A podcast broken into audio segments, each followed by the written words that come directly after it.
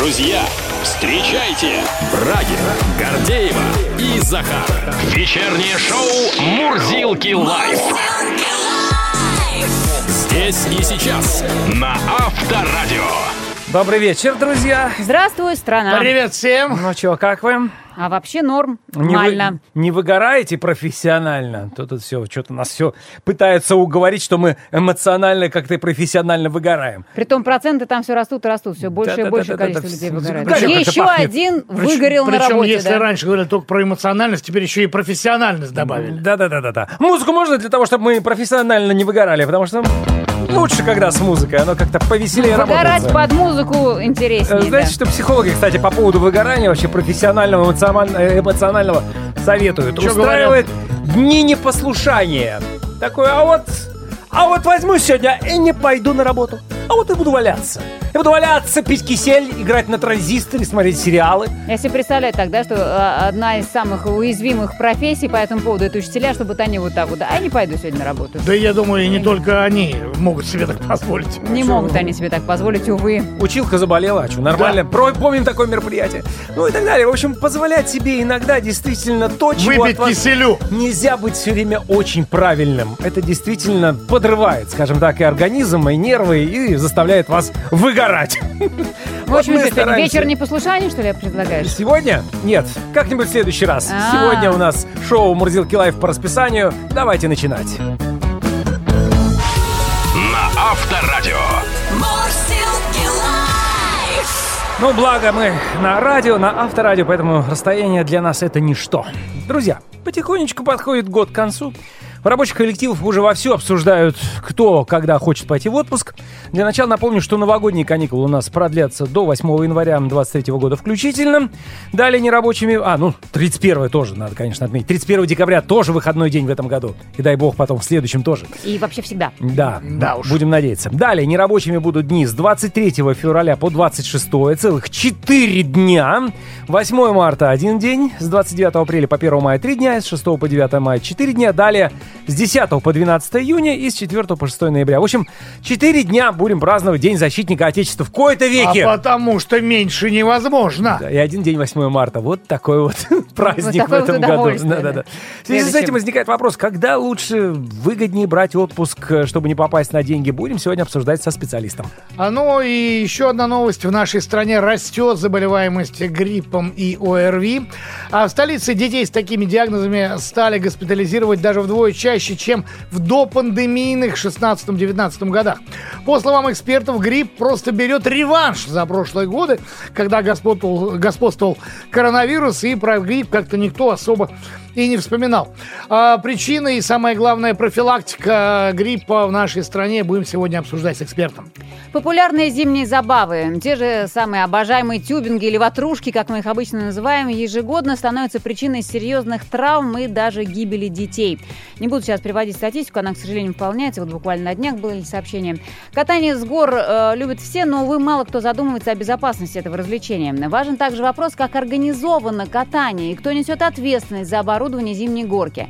Кстати, процедура сертификации зимней горки, а такая есть, а, сертификация я имею в виду, она непростая и не дешевая. Соответственно, есть лица, которые отвечают за то, что на горке случаются какие-то инциденты, но только в местах организованного отдыха. А вот в стихийных местах катания вся ответственность и риски возлагаются на самих отдыхающих, в частности, на родителей.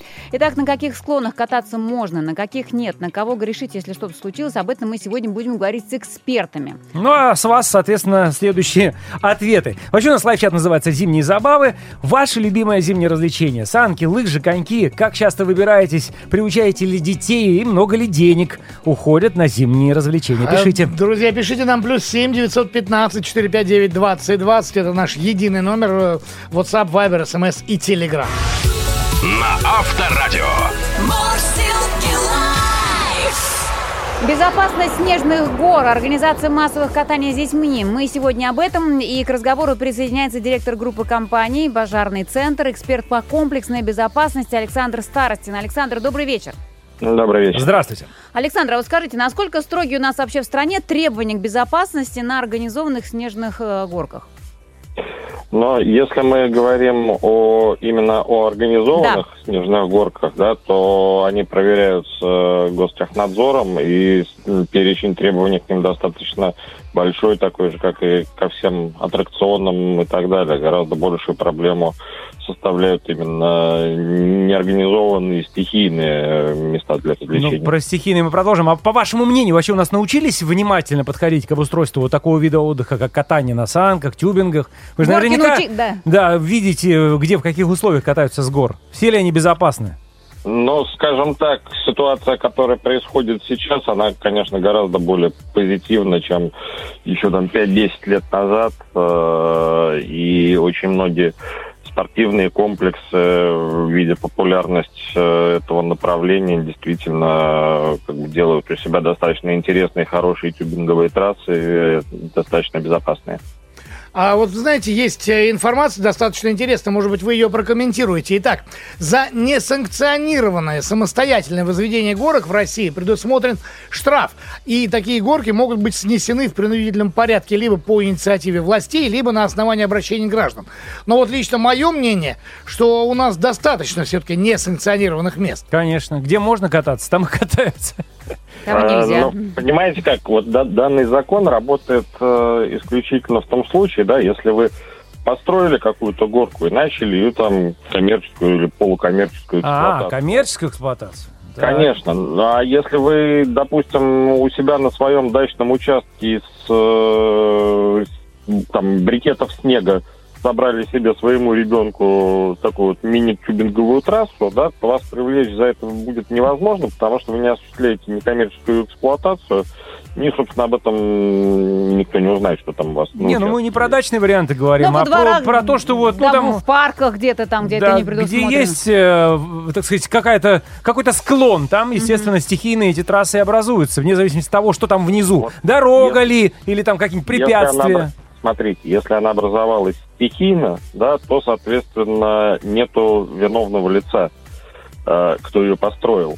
Вот, да, а если администрация парка решила пойти всем навстречу, да, и это обустроить, э, но никак не регистрировать, то вот как раз в этом случае этот закон и будет работать. Александр... Если вход в парк платный, там, да, либо как-то контролируется. Понятно. Ну, давайте просто пойдем уже ближе к личной безопасности, к каким-то конкретным правилам. Вот скажите, как человек сам должен определить, вне зависимости, на какую горку он попал, скорее всего, там, на несанкционированную или, может быть, даже на организованную, на какой горке кататься безопасно, на какой нет? Вот пришел, посмотрел и сразу там понял, например, по каким признакам? Да, значит, самый главный признак э, это то, куда мы будем с вами катиться, не должно содержать никаких э, препятствий стационарных, да, там столбов, деревьев, э, заборов и так далее, э, в которые мы можем с вами приехать на этом тюбинге, ледянке, там, да, или на чем мы с вами катаемся. Э, ни в коем случае нельзя использовать горки, которые являются частью берега и выходят на водную поверхность водоема, особенно когда э, лед еще достаточно тонкий и неустойчивый, как сейчас. И даже когда э, лед достаточно прочный уже э, становится, да, нужно учитывать особенность, что именно в прибрежной зоне лед всегда тоньше, э, чем на э, середине водоема. Э, также в прибрежной зоне могут образовываться так называемые становые трещины – когда лед э, начинает ломаться именно mm-hmm. вот у боковой кромки. Да, и когда мы с вами, допустим, на той же самой ватрушке или тюбинге съедем на ледовую поверхность, у нас давление на лед будет достаточно небольшое. Но как только мы с вами с этой ватрушки слезем и встанем ногами, мы значительно увеличим нагрузку на лед и mm-hmm. достаточно большой риск провалиться под неокрепший лед, либо когда мы идем с вами к берегу, да, точно так же провалиться там, где лед стал более хрупким. Сколько человек а, может кататься на тюбинге? А, все зависит от размеров ну, да. тюбинга. Величины вот, да, они, они, они бывают ну, очень больших размеров. Мы вот в прошлом году на Байкале в рамках фестиваля использовали ну, его тоже, наверное, можно назвать тюбингом, на который помещается 40 человек. Ну, надувная, надувная лодка практически. Ватрушка такая. Именно так, то есть использовались э, судно на воздушной подушке, и, по, по сути, вот, ну, так называемый банан, там, да, в, в данном Мгм, случае мгм. это был пингвин, и эм, регистрировался рекорд как раз именно вот по количеству, количеству. и скорости Мгм. передвижения, да, на таком надувном. О чем еще предупредить родителей и детей, которые э, катаются с удовольствием на тюбингах, но, возможно, забывают периодически Значит, про какие-то вещи? э, прежде всего, ну, э, помимо вот тех факторов, о которых я рассказал, э, нужно убедиться, что в зоне катания невозможно движение никаких механических транспортных средств, э, не происходит пересечение трасс, катающихся на тюбингах, скажем, с какими-то трассами там для лыжников, сноубордистов и так далее, да, потому что тюбинг, он не управляем сам по себе, на нем невозможно затормозить, невозможно изменить управляемо траекторию его Мгм. движения, да, то есть он двигается, в общем-то, по непредсказуемой траектории э, в сторону уклона. А, вот. Э, Также обязательно нужно убедиться в том, что э, есть полный визуальный контроль всей зоны катания. То есть, когда вы находитесь наверху горы, что вы видите то место, где вы будете ехать, и то место, куда вы будете выкатываться. В Ну там ведь народу не- столько Ну, бегают, конечно, кто пересекают, более маленькие лезут на горку. кто Тебя разворачивают, и не видишь, ты спиной летишь, и иногда просто врезаешься в кого-то. Это, конечно, А, не да, вот этого не должно происходить, Ну, поэтому, соответственно, вы не должны начинать движение в идеале. Так пока простоишь вы не- весь пока вечер. вы не видите, что трасса ваша свободна. Да? Также не Мгм. стоит кататься в ночное время, либо в условиях каких-то атмосферных явлений, когда мы не видим, что происходит там внизу. Это также может привести Ну к да, печальным туман какой-нибудь Да. там. Туман, Спас- сильный снегопад, э, темное время суток на неосвещенной трассе и так далее. Спасибо большое. Директор группы компании «Пожарный центр», эксперт по комплексной безопасности Александр Старостин был у нас в эфире. Всего доброго. Спасибо. До свидания. Мурзилки Live! Live чат. Итак, сегодня в live чате мы говорим про ваши любимые зимние развлечения. Санки, лыжи, ватрушки. Ледянки ой, и так далее. Эх, жаль, что мои уже выросли. Так вот иногда хочется тоже сесть и как погнать какой-нибудь Ну а что тебе мешает? Ну что же, я как дурак один выйду, что ли? Все тут с детьми, а тут такой... Ну, ты выведи своего взрослого сына, может быть, ему тоже где-то в Ну, глубине скажешь, души что, пап, хочется. я дурак, что ли? Почему? Ну, взрослые же тоже каса- катаются, нет? Взрослые сыновья нет. Понятно. Когда им Ну, 17, родители. они Итак, говорят, как- что... Как часто вы выбираетесь, э, да, на всяческие разные зимние развлечения, приучаете ли детей, и много ли денег на зимние развлечения у вас уходит? Вот о чем разговор. Так, Юрий из э, Подмосковья начинает. В Щербинке, в военном городке, когда-то была железнодорожная ветка. Ее давно убрали. Так вот, э, там детям только, вернее, только там детям и приходится кататься на ватрушках и всем остальном, прям на чем придется. Хоть на тюнинге, хоть на тюбинге, хоть на снегокате, хоть На на, попе. тюнинге? Да, хоть на ледянке. А, И все это в одном месте. В общем, дети не могут а, защититься. Там э, старые погреба, оставшиеся еще фиг знает с каких времен, вот с их наспи вынуждены кататься зимой, потому что администрация никак не может на пустыре сделать нормальную горку. По соседству идет куча строек. Вполне есть возможность вывести землю, выровнять ее бульдозерами, получится прекрасная горка. Но, увы, этого не происходит, докладывает Юрий из Щербинки. Да, горные лыжи, вот это тема, хвастается Васильевич из Брянской области. А горные лыжи на Эльбрусе, это вообще супер тема. Мы с женой и сыном постоянные посетители. По расходам, смотрите, проживание, отель с завтраком на 5 дней 24 тысячи. Питание примерно 5 тысяч в день. Скипас 5 тысяч в день. Снаряжение свое. Ну, дороговато, конечно, э, выходит, но всем рекомендую. Мне кажется, сейчас на Эльбрус еще попробую, э, забронирую гостиницу. Это надо, наверное, с лета уже начинать Ну, делать. это вот данную секунду, может быть, да, а так-то можно. Тут э, Василий, кстати, прислал замечательное видео, как раз спуска с Ой, горы. красота. Там такие виды Вообще вокруг, просто, да. ну, просто замечательные лыжи и снег, все прекрасно. Не для меня все эти зимние забавы. А лыжи, как страшный сон, вспоминаю из школьной программы каждый учебный год в третьей четверти. К сожалению, без подписи из Санкт-Петербурга. Может, поэтому по этой подготовке всегда ставили неот, а вот после школы на лыжи так и не А вставал. вот вы попробуйте, я тоже ненавидел лыжи зимой. Профессор Плейшнер так и не научился ходить, Ходить на на лыжах, Потому что, да. как вспомнишь, действительно, вот это вот едешь в школу, в автобус, еле с ним впихнешься, сменка, рюкзак, в смысле тогда ранец еще, да, с собой, лыжи, и потом ты мокрый сидишь на уроках, кошмар какой-то. А сейчас вот я в охоточку удовольствие. с хорошими лыжами лыжами, да. Еще одно сообщение от Вероники. Мы обязательно каждую зиму катаемся на коньках. Живем в Красноярске, у нас здесь в городе, прямо в центре есть огромнейший каток, ну просто замечательный. В любую погоду, в любой мороз и снег ходим туда и получаем какое-то невероятное удовольствие. Всем рекомендую. И, конечно, это совсем недорого, тем более коньки у нас свои. Ой, сейчас вот в Москве прям, ну, чуть ли не в каждом Да, дворе очень стали хорошо, делать прямо, катки. Очень здорово. И стало здорово. Местные, это супер просто. Ребят, пишите, что у вас. Плюс 7 915 459 2020. Какие зимние развлечения? Ну, похвастайтесь, может быть, у вас что-нибудь такое эксклюзивное есть. Может быть, вы что-нибудь свое выдумали. Как он... На чем катаетесь, да, как катаетесь, где катаетесь. Да, вспомните детство золотое. Ну, в общем, пишите, с удовольствием будем с вами обсуждать эту тему. Вечернее шоу. Продолжаем разговор про зимние развлечения. И, как мы знаем, это не только катание на лыжах и коньках. В холодное время года можно заниматься чем-то более нестандартным и интересным. Ну вот, допустим, такие виды спорта, как ice climbing, коллеги, в переводе на русский ледолазание. Ну, клаймбинг. Клаймбинг, ну, мы английским не педрим, не спикаем, поэтому ледолазание, по-русски ледолазание. Любители покорять ледники э, создали в альпинизме такое вот отдельное направление, его приверженцев хлебом не корми, дай залезть куда-нибудь на застывший там водопад или в ледяную пещеру. Ну, то есть они все в э, натуральных условиях, да? В натуральных условиях, ну, на худой конец подойдет просто гигантская сосулька, то, чем мы занимались в детстве. Официальных спортивных мероприятий участники, э, в официальных спортивных мероприятиях участники взбираются по искусственным ледовым сооружениям. Это делает восхождение равным для всех спортсменов. Если спортсмен падает, состязание для него заканчивается. Ну, это логично, в принципе. Главное, чтобы хорошо заканчивалось. Да-да-да. Ледолазание нельзя назвать редким видом спорта. Очень активно сейчас им занимаются в Чехии, Франции, Словении, США, Италии, Канаде, России, Финляндии и Австрии. Ну, в общем, И- где есть ледники. да, но на данный момент ведутся работы по включению, кстати, ледолазания в программу зимних Олимпийских игр.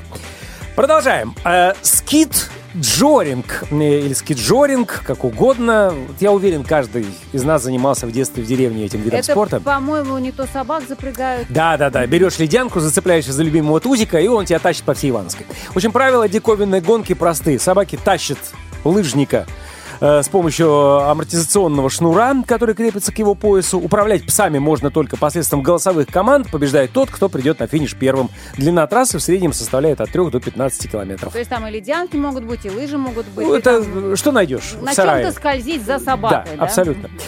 Сноукайтинг. Еще одна пометочка для нас. Сей экстремальный спорт появился в результате симбиоза сноуборда и кайта, то есть доски и воздушного змея. Используя тягу змея, Ты на можно доске взлетаешь. там. совершать, так как и в кайтинге, да, высокие прыжки, выполнять акробатические трюки. Ну, это Сноукайтеры, э, ну, как любой вид спорта, сноукайтеры могут использовать сноуборды, лыжи, коньки, а сам процесс катания проходит либо на снегу, либо на льду. Зимний кайтинг, кстати, активно развивается во всем мире, в том числе и в России. Например, каждый год в Тольятти для спортсменов-сноукайтеров проводится международное соревнование «Жигулевское море». Подледный дайвинг, друзья. М, Вряд ли из нас кто-то будет заниматься этим видом спорта. Но это очень дорого, очень красиво. Ну, это если вам нравится, да, экстремальный, вот оригинальный сложный сценарий дайвинга, попробуйте нырнуть под лед. Но будьте готовы, низкая температура, плохая видимость, отсутствие открытого пространства для выныривания и возможный сбой техники могут доставить действительно немало неприятностей. Вот почему подледный дайвинг опаснее традиционного. Ныряльщики обычно соревнуются в дисциплине подледное ориентирование, прохождение определенного маршрута на время. Я бы, честно говоря, не рискнул. Но вот мои знакомые специально ездили в Норвегию, я знаю, зимой, именно для погружения вот под лед. В Они же общем, там в специальных костюмах, да? да, отмороженные совершенно люди.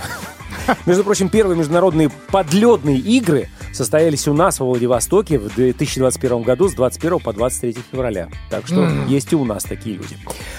Шовелинг или гонки на лопатах. Ну, то, чем Это занимаются... я знаю. Что, ты Я- тоже катался Нет, на я бы лопате? добавил помимо шновелинга еще, э, Метелинг. э, это, э, во-первых, На метелинг, а во-вторых, вот этот вот э, холодильник. О, На холодильник дверце от холодильника. это, Милое уже, дело. Это уже профессионалы на холодильнике да. катались. Вот. А это то, чем занимаются наши дворники в свободное время. Гонки на лопатах были придуманы, кстати, в 1970-х годах рабочими одного из горнолыжных курортов Нью-Мексико. Чтобы побыстрее попасть домой после трудового дня, они спускались к подножию горы на снегоуборочных лопатах. Позже необычный спорт заметили, и он, мягко скажем, расцвел. Суть своеобразного состязания в том, что показать лучшее время съезда на лопате. Обычно гонки проходят на выбывание, поэтому у каждого участника есть всего одна попытка. Ну что, коллеги, не уморил? Или еще один добавим? Ну, вот, Ну, допустим, давай Давай, уже. Вот удиви. всем нам знакомый Юки Гассин. Звучит, конечно, и народно, потому что зародился в Японии в конце 80-х. Собственно, тоже знакомый нам с детства состязание. Это снежная битва без каких-либо правил. Юки Гассин — это командная игра в снежки, друзья. У японцев матч состоит из трех периодов по три минуты. В каждом периоде одна команда может использовать не более 90 снежков. Ну, в общем, все как у нас в детстве. Только у нас без правил это было. У нас совершенно без правил, да. Прикольнее, да. да, возвращался потом домой боец такой весь, сплошная, как говорится, ледышка. В общем, друзья, вспоминайте просто былые годы, свое детство золотое, и чем больше вы будете привносить сейчас э, в современное детство своих воспоминаний, тем лучше будет для вашего чада. Вот такие вот экстремальные виды. На Авторадио. А, Да, в нашей стране растет заболеваемость гриппом и ОРВИ. В столице детей с такими диагнозами стали госпитализировать вдвое чаще, чем в допандемийные годы. По словам экспертов, грипп берет реванш за прошлые годы, когда господствовал коронавирус. Но давайте все-таки поговорим об этом а, с настоящим экспертом. На связи у нас иммунолог, кандидат медицинских наук Николай Крючков. Николай, здравствуйте. Здравствуйте. Приветствуем. Добрый ну что, вечер. а, грипп наступает, причем наступает он достаточно Да уверенно. вообще просто косит А в, наши зо- ряды. в зоне риска оказались дети. Какие симптомы в первую очередь должны насторожить родителей? Ну, в первую очередь, это изменение, выраженное в поведении, э, вялость фактически. Это первое, на что нужно обращать внимание. ну, внимание. Кроме того, это высокая температура, которая не сбивается э, жаропонижающими средствами, либо э, трудно э, сбивается, то есть и потом опять возвращается. Далее это э, головные боли и любые другие подобные там проявления э, болевые. Э, Вот, но это, это первое, на что нам нужно обращать внимание. Собственно, могут быть и другие симптомы. В общем, все, что э, выглядит, так сказать, необычно э, угрожающе и, в общем, э, ну, не- нетипично для ребенка, поскольку родители знают, что как ребенок обычно переносит ОРВИ, э, это должно в любом случае Ну, насторожить. просто там температура, по-моему, моментально повышается буквально за несколько часов, да, вот насколько я знаю, то, что вот на детях замечено. Вообще для гриппа характерно и в- у взрослых, и у детей быстрый подъем температуры и относительно высокие цифры.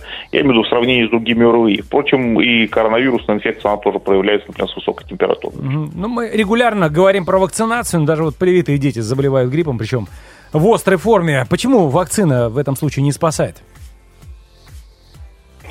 А, Вакцина от гриппа, она э, резко снижает э, вероятность развития тяжелых заболеваний, ну и в принципе снижает вообще вероятность э, возникновения гриппа любой степени тяжести.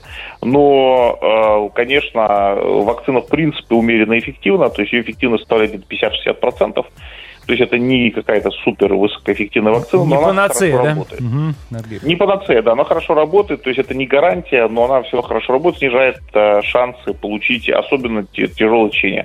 Э, в принципе, та же логика, что для антикоронавирусных вакцин, Мгм, да, мгм, но единственное, что последние, в общем, э, в пике даже значительно более эффективны были, чем противогриппозная вакцина. Ну, коль мы тут э, про ковид, в последнее время, в последние пару лет мы вообще как-то больше все про него говорили, нежели про грипп. Чем вызвана атака вируса гриппа? Вот э, говорят, что это какая-то месть гриппа коронавирусу за то, что там последнее время его не Где-то замечали. там свиной грипп напал в какой-то области, прям И чем нынешний дело. штамм э, отличается от предыдущих?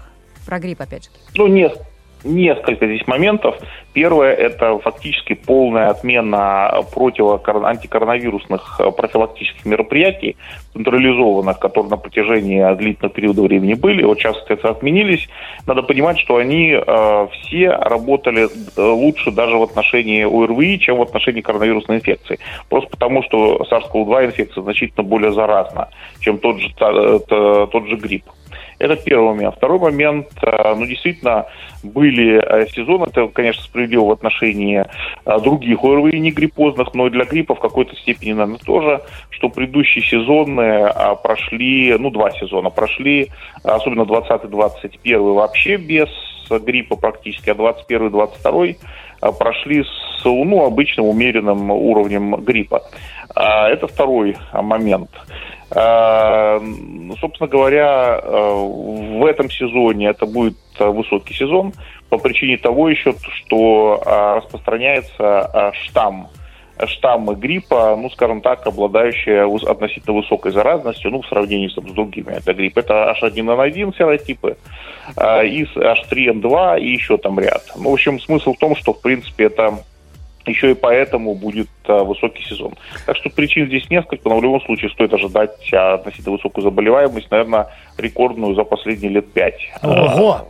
А, так. А, Скажите, пожалуйста, насколько перенесенный ранее ковид может осложнить течение нынешнего гриппа? Или наоборот, может быть, если я пере- переболел ковидом, может, мне сейчас грипп не страшен, не знаю. Вдруг у меня иммунитет к гриппу.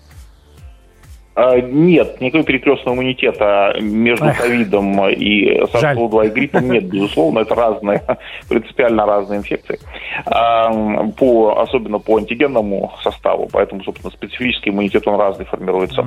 А В плане, в плане того, как сочетаются они друг с другом, эти инфекции и прочее, ну, большой информации на эту тему нет, честно говорю, но по, чисто логически можно предположить, что если у человека, человек сильно пострадал в результате ковида, у него ослаблено состояние, да, там как-то нарушено функционирование, а, функционирование, а, соответственно, в этом случае действительно грипп может, наверное, ну, скажем, больше, а, при прочих равных больше удар нанести. Если этого не было, соответственно, или, например, SARS-CoV-2 инфекция была относительно легко перенесена и нет постковида, наверное, так сказать, в этом смысле это лучше, чем если человек там пострадал от э, ковида. А, Но, еще раз говорю, это общее соображение, большой информации на эту тему нет. Микст инфекция, одновременное заражение, но тоже э, очень мало информации. Вот по предыдущим периодам э, до ковидным мы видим, мы знаем, что микст инфекция это нередкая история. То есть, когда, например, там человек заболевает там э, риновирусом и аденовирусом, либо там аденовирусом и гриппом сразу. Ну, для большинства людей подавляющего, без тяжелых каких-то там э, факторов риска и так далее, в принципе, никаких, никакого особого ущерба такое сочетание Понятно. инфекций не, не приносит. Как с ковидом происходит сложно сказать. Достану-ка я масочку свою, что-то она у меня тут завалялась. Спасибо вам огромное и здоровья. Спасибо. Иммунолог, кандидат медицинских наук Николай Крючков Взаимно. был на связи. До свидания. Всего доброго. Брагин, Гордеева и Захар. Вечернее шоу на Авторадио. Сегодня о развлечениях зимних говорим. Что-то так сразу отдыхать захотелось, да, так в отпуск, так эх, про все забыть, вот прям Кататься, эх, да. кататься, в снегу валяться и так далее. Ну, неудивительно, потому что в рабочих коллективах сейчас вовсю обсуждают, э, когда кто хочет пойти в отпуск, графики отпусков составляют, в общем. Ну и тут, конечно, есть заковыка, вот когда действительно лучше, когда выгоднее брать отпуск, чтобы не попасть на бабки. Проконсультирует сейчас нас в этом директор юридической практики SuperJob Александр Южалин. Александр, добрый вечер. Добрый вечер. Здравствуйте. Здрасте. Итак, Александр, вопрос, как всегда, на засыпку. В какие месяцы лучше не ходить в отпуск? Да, ну здесь, если говорить с финансовой точки зрения, надо помнить простое правило, что чем меньше в месяц э, рабочих дней, тем невыгоднее уходить в отпуск. Это связано с тем, что если в месяц э, есть нерабочие праздничные дни, по закону оклад у нас за эти месяцы не уменьшается. Значит, стоимость одного рабочего дня будет выше, чем в другие месяцы, где нет э, никаких праздничных дней. То есть Поэтому вычитаем вот- ян- январь, да, вычитаем Февраль. февраль, вычитаем, да, Ну да, то есть, конечно, май. традиционно с этой точки зрения самым невыгодным месяцем, конечно, у нас является январь, поскольку там самое большое количество нерабочих дней. Мгм. А, ну и да, и как вы правильно сказали, февраль, май это тоже месяцы не очень, скажем так, выгодные для ухода в отпуск, но не такие критичные, как Как январь. январь, скажем. Мгм. Да, Ну, это январь а, обычно такой. ведь практика в нашей стране, и следующий год, собственно, он не исключение в этом плане, да, это же Да, стандартная конечно. практика. Да. Ну, теперь вопрос наоборот. А когда выгодно идти в отпуск? Ну, соответственно, здесь все наоборот, да, то есть э, в те месяцы, когда у нас, которых у нас нет э, никаких нерабочих дней, которые прям полностью, да, нужно будет отрабатывать, в эти дни, в эти месяцы э, выгоднее уходить в отпуск, потому что стоимость рабочего дня будет не такая высокая. То есть традиционно это июль, август, сентябрь, октябрь, декабрь, вот в эти месяцы вполне можно Мгм. без ущерба для своего дохода, да. Ноябрь вы как-то вот оставили, действительно. В ноябре сейчас Ну, многие... ноябрь, э, туда плюс-минус, потому что в ноябре у нас все-таки один Три. нерабочий праздничный Мгм. день есть. Есть. Ну, 4 это, ноября. ну, это Так, так. Да, но а- это не так критично, конечно. Александр, то есть если я хочу отдохнуть на Новый год больше и взять лишнюю недельку к положенным выходным, то правильно ли я понимаю, что лучше все-таки брать в декабре, нежели Да, после там 8 января? Да, ну с финансовой точки зрения так точно будет лучше. То есть в декабре на недельку пораньше уйти в отпуск, да, перед Новым годом. С финансовой точки зрения будет более выгоднее. И по девятое. Потом отпуск в Мгм. январе, да. А как быть, э, Александр, если все-таки руководство отправляет в отпуск, ну там вот именно в несчастливые месяцы, в том же мае, какие есть уловки, хитрости, так, чтобы можно было бы ну, как-то выйти на среднюю зарплату, при том при всем? Ну, здесь все будет зависеть от того, есть ли у работника льготы какие-нибудь уйти в отпуск в то время, которое он захочет. Потому что у нас по закону есть категория работников, кто может использовать отпуск в любое время, и работодатель здесь ничего сделать не сможет. Ну, к примеру, это многодетные родители. Мгм. А если у работника такой льготы нет, ну, здесь только договариваться остается с работодателем. Если договориться не удается, то получается уходить в отпуск тогда, когда поставит работодатель в графике. Ну и опять же, всегда это добавляю, да, если у вас есть в запасе э, дни от отпуска, можно чуть-чуть там взять выходные с одной Да, стороны, конечно. другие, другие выходные приплюсовать, чтобы, ну, отпускные были чуточку побольше. И, может быть, тогда вы Да, выйдете можно так. в ноль. Спасибо большое за советы. Александр Южалин был у нас на связи. Вечернее шоу. Друзья, есть еще одна тема, э, на которую хочется поговорить. При ремонте квартиры или дома аж две трети россиян допускали ошибки. По крайней мере, так следует из результатов опроса сервиса «Ремонт» со Сберуслугами и Сберстрахования. При этом 18% респондентов заявили, что сэкономили на специалистах и в результате работы были выполнены некачественно. Но чаще всего россияне совершают ошибки при планировании бюджета в попытке потратить меньше денег. Давайте вообще поговорим про ошибки, сделанные во время проведения ремонта. Итак, у нас Покаемся. да, на связи руководитель строительной компании, основатель клуба строителей Азат Галимзянов. Азат, здравствуйте. Добрый вечер, добрый, Добрый вечер. вечер. Здравствуйте. Конечно, не хочется сейчас говорить при ошибке при планировании бюджета на ремонт, и все же. э, Есть ли какая-то, ну, не знаю, примерная стоимость квадратного метра? Из какого расчета надо планировать бюджет, бюджет ремонта? Или это нереально на данный момент? Не, ну если совсем какие-то грубые ориентиры привести, то, конечно, Конечно. же, не есть. Но мы понимаем, понимаем, что там есть э, совсем какой-то такой жесткий эконом, есть э, элитка, там, премиальные ремонты. Ну, Вот, давай, давайте средний- говорить про среднюю некую стоимость. такую. Ну да. Про Да, эконом. ме- Эконом ну, вариант. хорошо, вот Гордеева просит все-таки эконом. Не, ну, эконом, но хороший. Да, хороший эконом, давайте так. Хорошо, давайте так, тогда, значит, в качестве ориентиров цифры. Если говорим по, по Москве, если говорим э, цифры э, по компаниям, именно стоимость услуг компании, естественно, частники будут дешевле, то можно говорить там о 15-20 тысячах рублей за квадратный метр стоимости работ. Это, мне кажется, это без естественно, без, материалов. учета стоимости материалов, да? Или все-таки с учетом Без учета черновых материалов? без учета стоимости материалов, если говорить про материалы и черновые, и чистовые, опять же, в таком комфорт, скажем так, сегменте, еще столько же. Мгм. То есть тридцаточка, тире, может быть, даже 40 40 тысяч на метр, да? 40 тысяч за квадратный метр, Мгм. да, вот в таком среднем Там- сегменте, Мгм. э, реально, да. Потому что это важно. Вот у меня тоже э, взяли друзья кредит для того, чтобы сделать ремонт. Естественно, взяли одну сумму, конечно, не рассчитали, и теперь они делают ремонт уже порядка трех лет, просто когда появляются деньги, потому что именно не рассчитали стоимость ремонта. К сожалению, да, да. к сожалению, эту услугу ее чаще всего заказывают э, большинство людей, наших соотечественников, один раз в жизни или два раза в жизни. И опыта нет ни у кого. И вот просто каждый повторяет одни и те же. Азат, вы говорите, к сожалению, я бы сказал, к счастью, потому что это невыносимые суммы. Не, ну, к счастью, э, к сожалению, для профессионалов, А, да, ну потому да. что они же понимают. И все-таки как не ошибиться при выборе материалов, Азат? Ну, при выборе материала... Начнем, э, в любом случае, нужно начинать с э, проекта. Во всем, в любом ремонте, любого класса, э, ну, если не говорить про какие-то мелкие косметические работы, нужен проект. Проект — это тех задания без ТЗ, как говорится, да, ну, знаете, не очень обычно бывает. Вот. Соответственно, дизайн-проект. Э, Дизайн-проект должен быть максимально проработанный, подробно, чтобы с исполнителями уже не возникало разночтений. Потому что чаще всего договариваются на словах, составляют смету, либо просто за квадратный метр договариваются.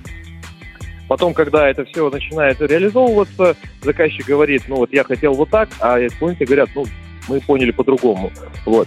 А, а когда есть проект, соответственно, разночтений уже меньше. Азат, простите, пожалуйста, вот давайте поговорим про проект более подробно. Этот проект все-таки кто составляет? Дизайнер? Или А, э, который- хозяин сам себе Да, дизайнер. или хозяин сам себе дизайнер от балды там выключателей нарисовал с розетками и привет. Да, да будет так. Если, если хозяин является квалифицированным специалистом в области дизайнов интерьеров, то, А у конечно, нас он может все, а у нас все, естественно, являются специалистами в этом вопросе, конечно. Да. Да, ну, безусловно, здесь должен быть квалифицированный специалист, опять же, либо компания, кто-то в частном порядке находит. А, Дизайнер – это специалист, который должен уже иметь там большой опыт, э, естественно, реализации объектов. Какие- Начинающий специалист выглядеть может красиво на картинке, Мгм. но может быть либо нереализуемо таким образом, как это будет на картинке, либо с э, там какими-то очень сложными как бы решениями и трудозатратами. Не знаю, у меня молдавская Вот. бригада въехала, и сами себе были дизайнеры, и, А, Просто, сделали так, Азат, я, по- я поясню, первый ремонт я делал в квартире без дизайнера а, и понял, что это была ошибка. И вот во втором, а, когда я делал э, ремонт два года назад, действительно, после общения с дизайнером, заключения договора, я получил такой огромный талмуд, где были прописаны абсолютно все детали, о которых мы говорили, начиная от а, инженерных всяческих моментов, как то там теплый пол и определенное сечение провода и напряжение, которое должно подаваться, вплоть до визуализации. То есть вы выступаете все-таки за вот такой вариант э, общения э, и с э, работниками, и с дизайнером. Да. Максимально подробно, технический дизайн, чтобы технические все решения должны есть. Техническая часть, есть визуальная часть. Все должно быть в идеале максимально проработано. Но чтобы не возникло потом разночтений. Ну, вот давайте от общего совсем к частному. Мы решили такой прямо, ну, можно сказать, с одной стороны, мелкий вопрос рассмотреть, с другой стороны, ну, он... он актуальный. актуальный. Ряд опрошенных жалуются, что неверно рассчитали количество розеток. Это одна из самых популярных ошибок во время проведения ремонта. Неверно рассчитали количество розеток, их расположение. Э, Как избежать невероятного количества удлинителей в квартире? Слушайте, это правда, да, это правда. Это одна из таких типичных ошибок. Вот я могу сказать, что розеток никогда почти не бывает много. Вот я еще ни разу не видел ситуацию, чтобы их было много. И сказали, ну что-то много слишком розеток поставили. Мгм. Вот, в этом случае их столько, сколько нужно. Да, и, естественно, возвращаемся к дизайн-проекту. Э, Грамотный дизайнер, он знает, он уже порекомендует, он предложит клиенту, что вот смотрите, вот здесь вам нужно вот такие розетки поставить, вот здесь две или три ставим, клиент скажет, да здесь там одной достаточно. Нет, подождите, у вас вот это, вот это, вот это, вот это будет. Э, опять же, исходя из своих предыдущих, так сказать, кейсов. Вот. Поэтому здесь, опять же, все к проекту возвращается. Ну да, да, да. Я просто вспоминаю э, вообще... Естественно, Ага, да, извиняюсь. Естественно, заказчик должен подключаться, он должен вовлекаться максимально в этот проект, потому что ему там жить, он прям должен погрузиться так, чтобы сделали за него, и он потом туда заехал, и все будет так, как э, он хотел, такого тоже не получится.